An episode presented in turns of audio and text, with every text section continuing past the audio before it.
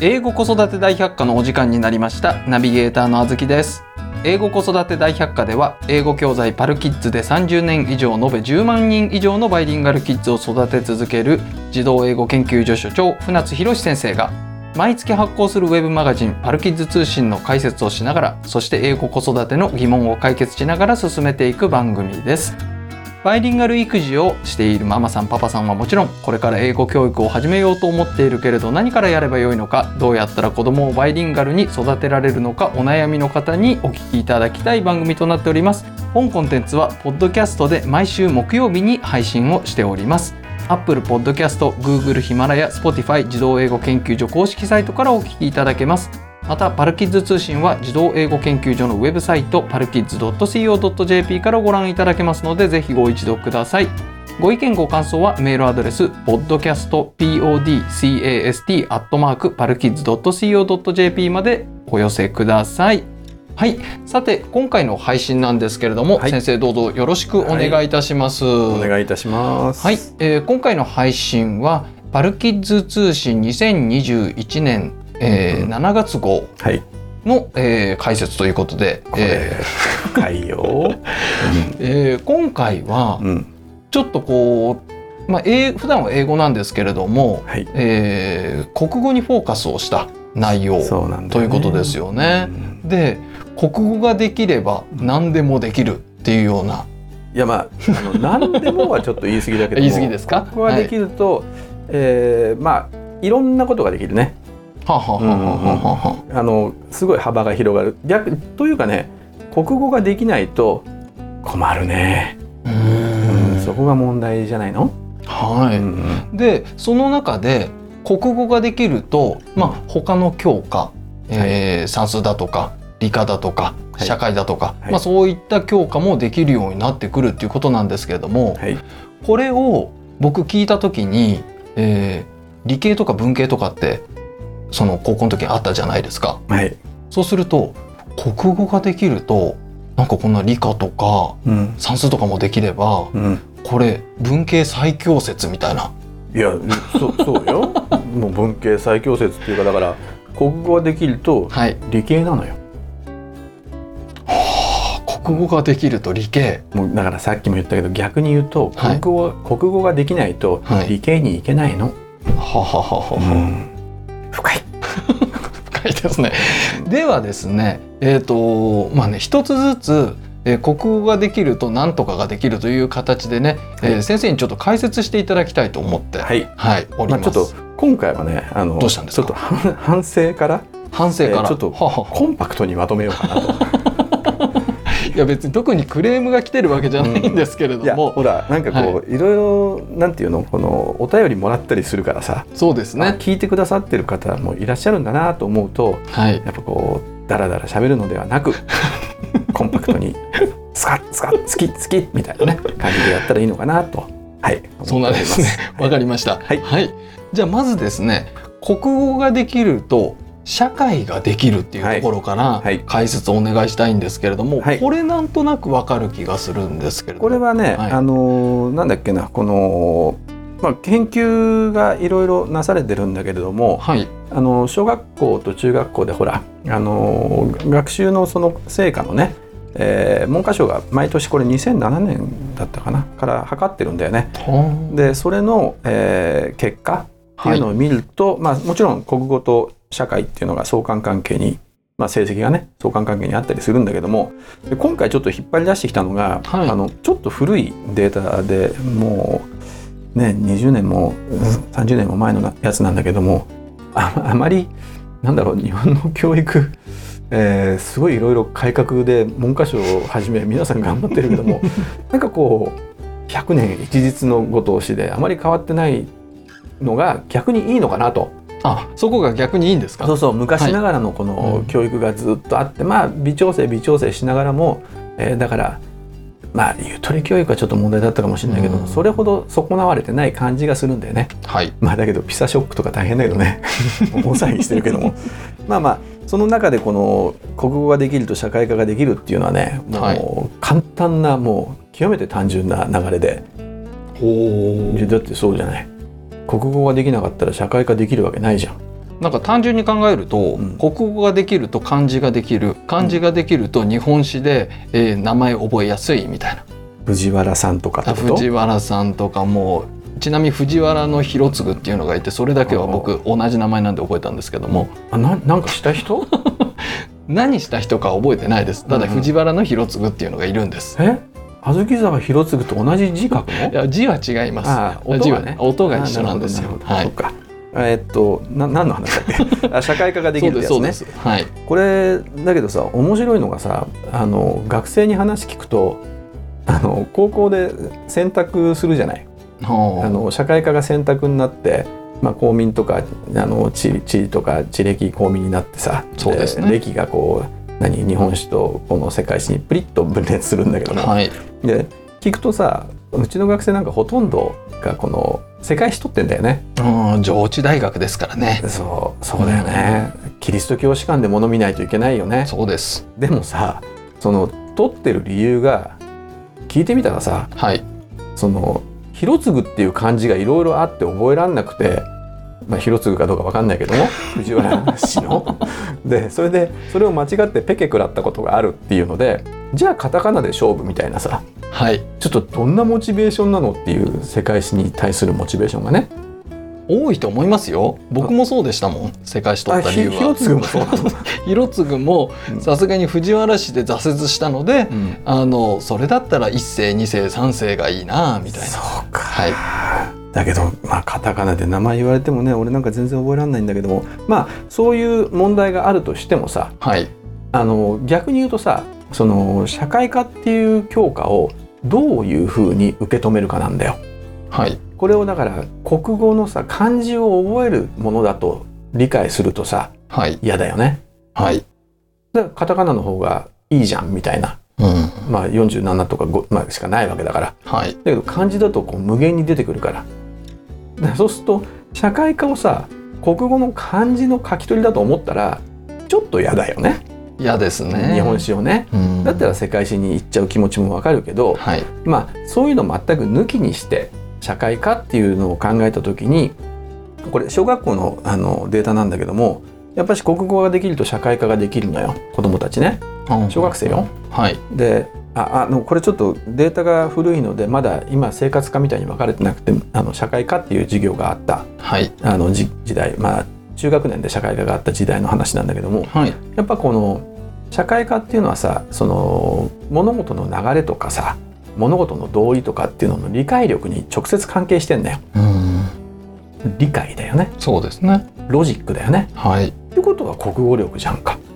もちろん。だからそのロジックが理解できないとこれこれこうだからこうなったっていうのが理解できないともしくは誰々誰が何々何々したっていうさはい。この、えっと、かかりと受け？はい。かかり受けっていうだから主語とそのだ、まあ、目的語なのか分かんないけどもその辺が分からないとこれって国語力の基本基礎だよね。そうですね。うん、でそれが分からないともうどうにもならないと。ん。でそれがある程度分かる。つまり国語ができると社会ができるっていうのはまあ当たり前のこと。ただもちろんさっきねあの学生の話もしてあずきさんもそうだと言ったけども漢字を覚えるのとは別の話ね。そうですね。うん。うん。だからロジックが、まあ、国語ができてロジックができるとそうすると社会ができるっていうのはこれ一つの流れとしてもちろん当然あると。はい。いうことだと思います。はい、まあ教科書がね、あの社会の教科書を読むのに国語力ないと読めませんもんね。そうなのよ、うん。うん。当然だよねこれね。そうですそうです。うん。ああ、まあこのあたりはうんなんとなくわかるんですよ。はい。まあ皆さんもお分かりだと思うんですけれども、ただちょっと次ですよ。うん。国語ができると算数ができるっていう、うん。このちょっと理系の方に足を踏み入れた感じですけれども、これなんでですか？えっとねあのさっき国語ができると社会ができるのところではい。漢字が苦手な人がその覚えなきゃいけないから世界史に行くっていう話したでしょ？はい。カタカナはすでに知ってるから漢字覚えるの嫌だみたいな話したよね。でそれとこう別に分けてもう一つの能力としてロジックっていう話をしたじゃない。はいだその道理だよね物事の道理が分かれば社会ができると。はい。でこれ算数ができるのも全く同じことなんだよね。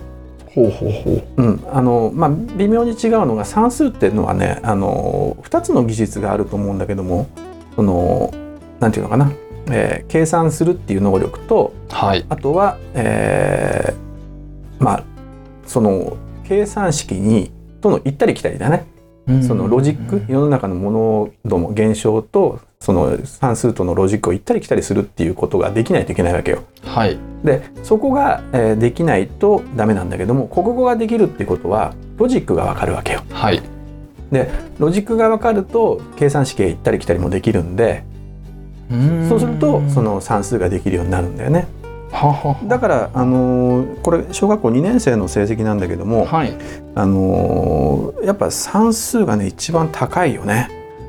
その国語との相関関係が高くて国語ができる子と算数ができる子の相関係数が0.85だからもうほぼほぼほぼ1に近づいてるってういう。んだから国語と算数の点数はもう1対11対1じゃない0.85で相関関係にあってでこれもだから0.05%だあの星アスタリスクが2個ついてるんではい。これもだから別にあの誤差ではないというこの統計ではねそういうことを意味する数字がついてるんではい。まあそういうことなんじゃないの？あだからロジックっていうのがここで一個重要なキーワードでね。論理的思考力みたいなことですか？そうそう。あはあの社会ができるのもロジックがわかるから。要するに国語のロジックがわかるから。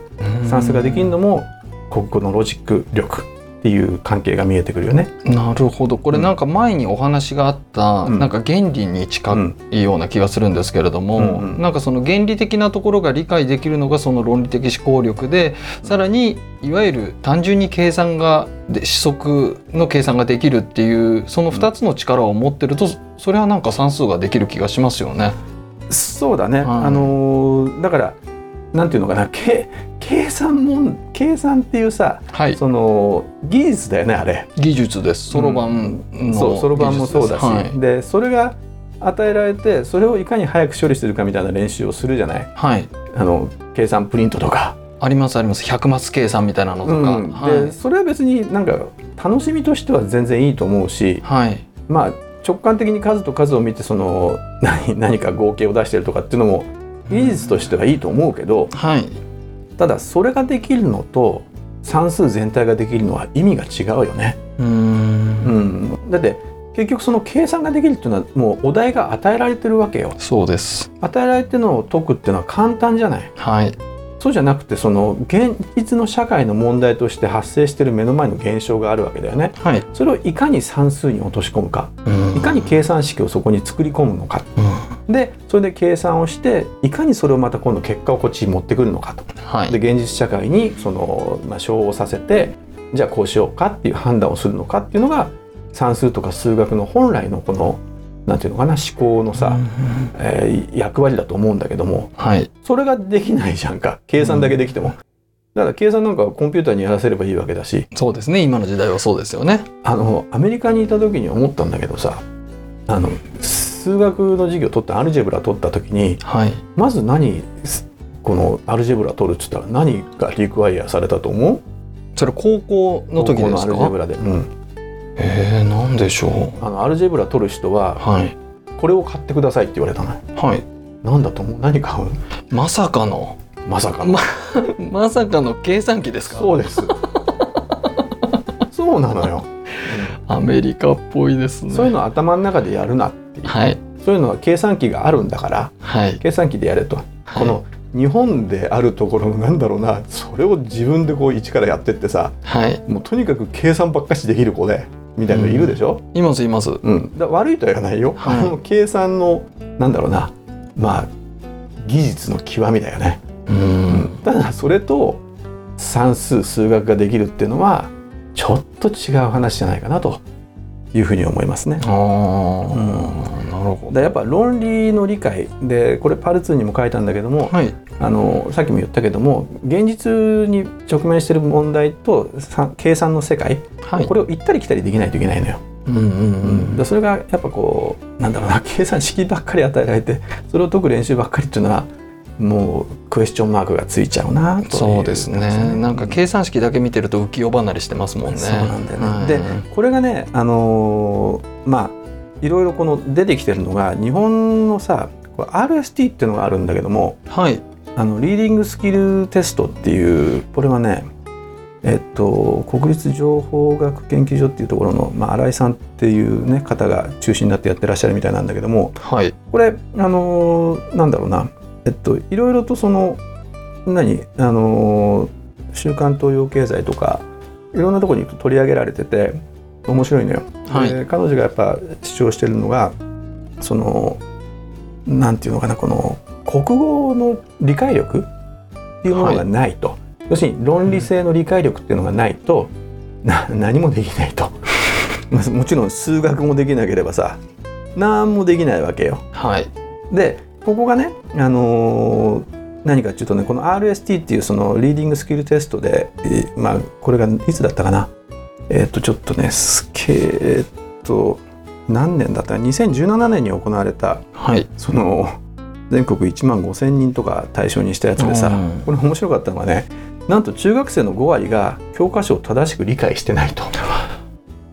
ああそこですか、うん、だから日本史の教科書も正しく理解できないし、うん、算数の教科書も数学の教科書も正しく理解できないわけよ。はい、でその要するにそれって現実の世界もしくはコンテクストの中のものでしょ、はい、でそれとさ漢字をたくさん覚えてるとかそういう国語力とか、はい、もしくは私は計算が得意ですっていう算数の計算力とかって関係ないよねあんまし。全然関係ないロジックをいかに理解して、うん、それをだから歴史であれば過去の事例を引き合いに出して参照して、はい、あの今の事例をに当てはめるかとか算数であればこの計算式に落とし込んで統計的にどういうふうに出してみるとかっていうことが必要とされるんだけどもまずは まず文脈を正しく理解できないことには何も始まらないわけよ。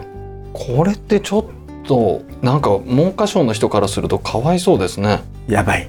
このいや文科省の人たちは、うん、この子どもたちが勉強するために教科書という、うん、あの鋼の剣を渡すわけじゃないですか。そうそうそう。なんですけれども、うん、受け取った子どもたちは、鋼の剣が使えないっていう。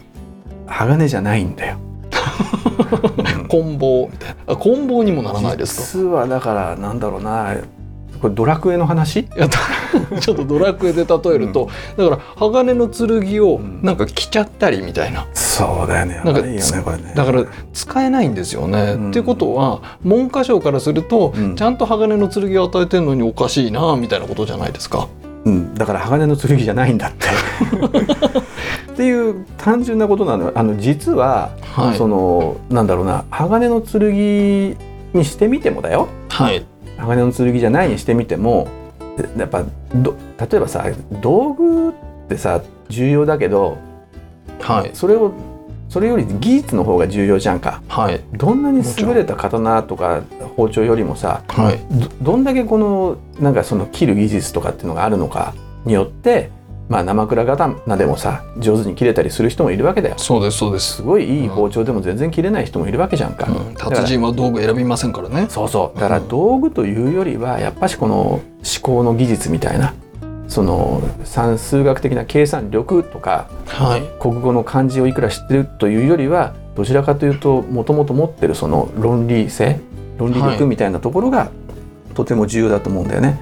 でこれね面白いのがね RST でこのテストがあってちょっと試しにどんな例だかやってみましょうか。はいお願いします。えっとねあのだ先ほどほら中学生の5割が教科書を正しく理解してないっていう結果が出てきたような問題がどんな問題なのかっていうことなんだけども、はい、これこんな問題ですわ。ちょっと読んでみると出題例ね、えー、火星には生命が存在する可能性がある。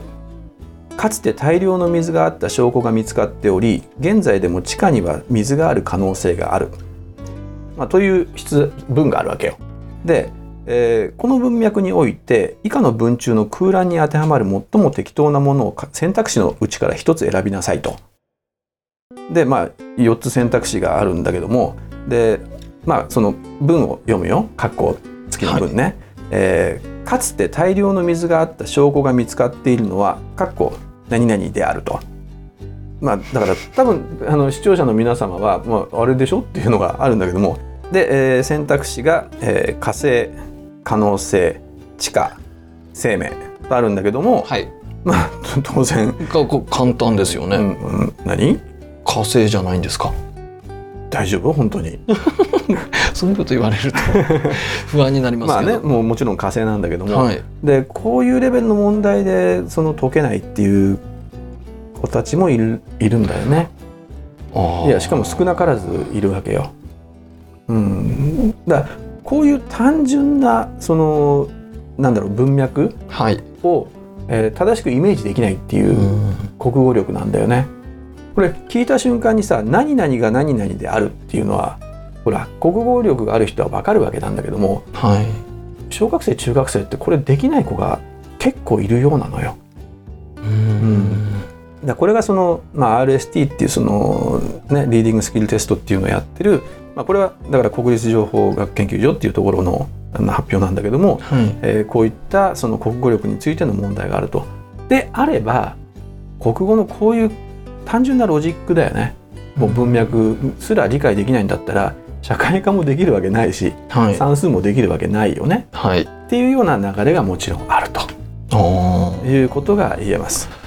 はい、これはなんかうーん学校の授業を受ける前に、うん。あのみんな準備ができてないことが原因で、うん。学校の授業自体はもしかしたらあの、まあ、確かに改善の余地はあるかもしれないですけれども、うん。もっとこう準備をしっかりと授業が始まる前にしといてあげないといけないっていうこの論理的な、うん。その、まあ、読解力というかそうだね。それってうんいつ身につければいいんですか？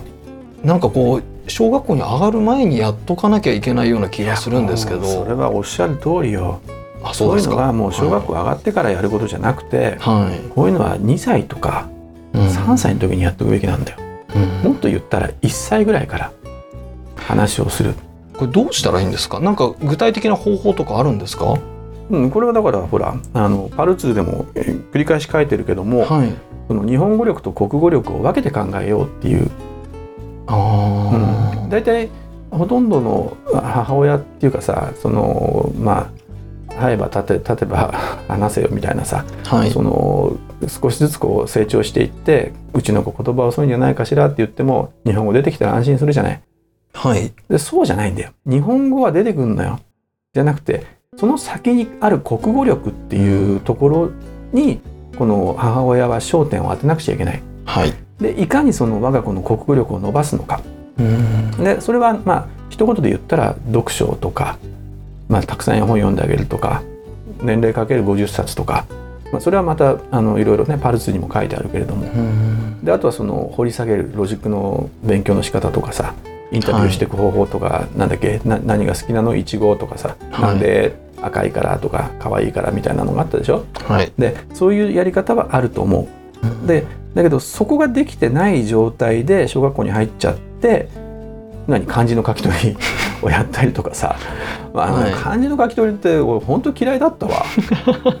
これこれに何の意味があるんだろうっていう。はい。確かにさそのなんていうの？漢字を、まあ、か書き取ることで漢字を覚えるっていうのは、まあ、確かに一側面としてあるのかもしれないけども、はい。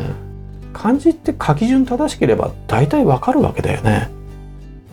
書き順が正しければ大体わかる。わかるっていうのは読める字が書けるわけじゃんか。あー。そしたらだって知覚するのとさ綺麗に書くのは全く別の技術でしょ？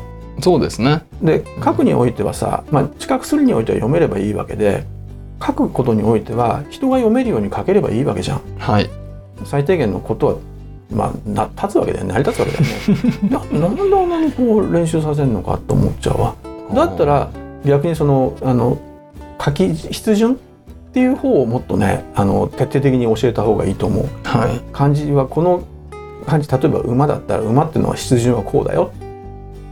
筆順正しく書ける？いやー僕はちょっと漢字は苦手なので。あそっか。だから世界一取ったんだもんね、そうです。ごめんごめん。だからまああのそういうそのなんだ国語教育とかっていうのがそのロジックと離れたところはい。に行ってしまって結局その算数とかさ社会科のロジックがわからない。そのさっきのあの RST で出てきたようなはい。文脈すら理解、まあ瞬時に把握できないんだったら複雑なロジックわかるわけないよねっていうこと。でであればだよ。はい。そこで次の問題ね。ね。算数ができると理科ができるってとこだよね。そうですね、うん。はい。だから当然のことながらその算数ができるほどの算数ができるっていうのは計算だけじゃないよ。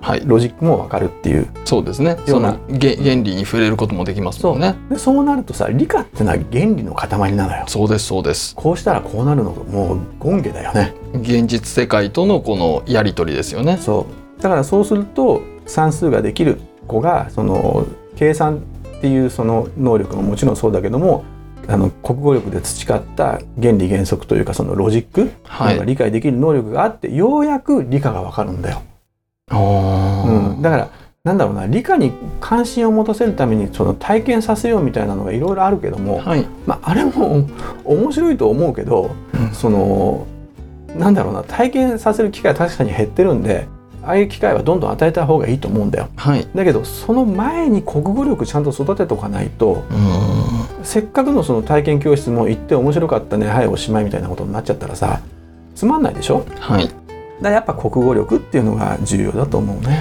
ああこれなんか国語ができるとんなんとかができるっていうこの国語ってうん、あの学校の国語の成績とかっていう話じゃないですよね。そうだね。うんうんさっきの日本語力と国語力の対比の国語力ですよね。そうまあ言い換えてみれば読解力みたいなそうだね。ことでもいいんですかね。だから書かれてるものとか聞いたことをいかに正確に理解できるかっていう。うんうん、そこじゃないのかな漢字が書けるとか字が綺麗とかっていうのももちろん大切なことだと思うけどはいあとは計算ができるとかねはいだけどそうそこそういう技術ばっかりじゃなくて論理の世界っていうものがとても重要じゃないかなというふうに思うねい。やーこの言語力ってうんすごいですね。うんやっぱ全てにこうつながりますね。そうだからそこができてないとさ、はい。ろ論理だよね。でこれこれ面白いのがほらあのなんだっけその高校のさあの指導要領でさ分けたじゃんか。まね分かれてんだよ。あの学生にインタビューしたらさはい。その高校でさ今あの23年は、まあ、昔は現代文だったんだけども、はい。それが論理国語と文学国語に分かれてるんだって論理国語と文学国語。そうだからはあ23年の選択で現代文っていうので夏目漱石とかいろいろ読まされてたんだけども、はいはいだから今のね、えっと、3年生は読まされてたんだよはい。だけど1年生はやってないみたいなんだよ、面面白いでしょこれ。うん、ここにだからもう分担があってで、あのー論理性が育ってないっていうふうに判断したもしくはそういうふうな表情を審議会から受けた文科省がよしじゃあ論理性作ろうということで そう現代文っていうのをそのまあこれパルツにも書いたけどね、はい。本当だから僕みたいなかことからすると本当単純すぎて腹が立つんだけどもはい。そのやっぱ論理国語っつってさなんか法律文みたいなの読ましたりするんだよ。はい。無味乾燥なやっぱ文学とかさそういうの触れるべきだと思うんだよ。でそこからこのなんていうのその人生の機微というか心情の機微みたいなものをさ察していくっていうのがあってしかるべきなんだけども、ただまあこれパルスにも書いたけどもあまりにもそのなんだろう文学的表現ばっかし使ってさうんそのなんだろうな中身のない議論っていうのが今至る所で行われてるんだよね。そうですね。なんかこう、ロマンチックバーサスロマンチックみたいな。そうそうはい。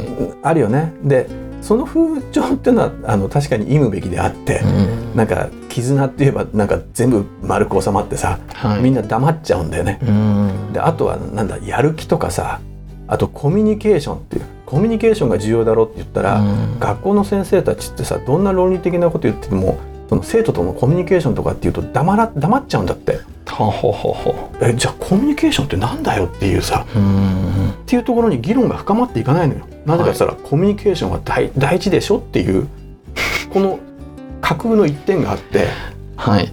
そこに至って日本の英語教育っていうのはだからコミュニケーションに今シフトしちゃってんだよね。あっていうことがあったりするだから論理性が欠落してしまうっていうのはもう大いなる問題なので国語科でさ論理国語とその文化、文学国語あ。はい。要するに語彙をを使い回して何かこう新しい概念を作ってそれでみんなを黙らせるみたいな流れをにちょっと水を差そうとしたのかもしれないね。これ僕ちょっとズバッと言っていいですか？いや、林さん言うのどんどん言って。はい。ズバッと言っていいですか？あの、うんはいこれって、うんその文科省がその論理国語ですか、うん。とかやったっていうのは、うん論理性がこれは低いぞと。うん。この考察っていうのは、うん。あの先生と同じじゃないですか、はいはい。日本人の子供たちっていうのは論理性が低いな、うん。でそれをなんとか文科省の力つまりは学校の力で何とかしようとして、そういうことになってるわけじゃないですか。でこれ文科省も頑張ってるんですけれども、うん。そもそもの話が、うん。これって家でやることじゃない？いいこと言うね。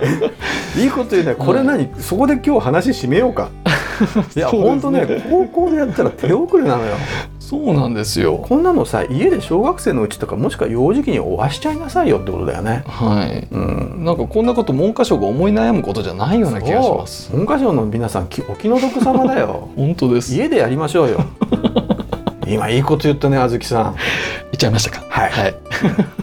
ちょっと締めでその一言言うとさ、はいお願いします。今回のがね、はい。国語化できると理科がわかるって流れだったでしょ？でしたでしでた。国語ができると社会科もできるし国語ができると算数もできる、はい。で算数ができると理科ができる。つまり、はい。国語からできる国語から力から育つその4教科の話をしたわけよ。そうです。うん、なんと次回は。次回はいいよいよ英語が出てきますね。そうそうそうだね、はい。英語って関係あんの？って話だね。っていうお話に移ってまいります。はい英語子育て大百科はポッドキャストで毎週木曜日に配信をしております。Apple Podcast、Google、ヒマラヤ、Spotify 児童英語研究所公式サイトからお聞きいただけます。ぜひサブスク登録をして毎回お聞きいただけますと幸いです。またパルキッズ通信は児童英語研究所のウェブサイトパルキッズ .co.jp からご覧いただけますのでぜひご一読ください。船津先生の著書「子どもの英語超効率勉強法」換気出版から出版されております。も英語子育ての参考になりますのでこちらもぜひご一読ください。ご意見ご感想はメールアドレス podcastpodcast.co.jp までお寄せください。ではまた次回先生ありがとうございました、はい、ありがとうございました。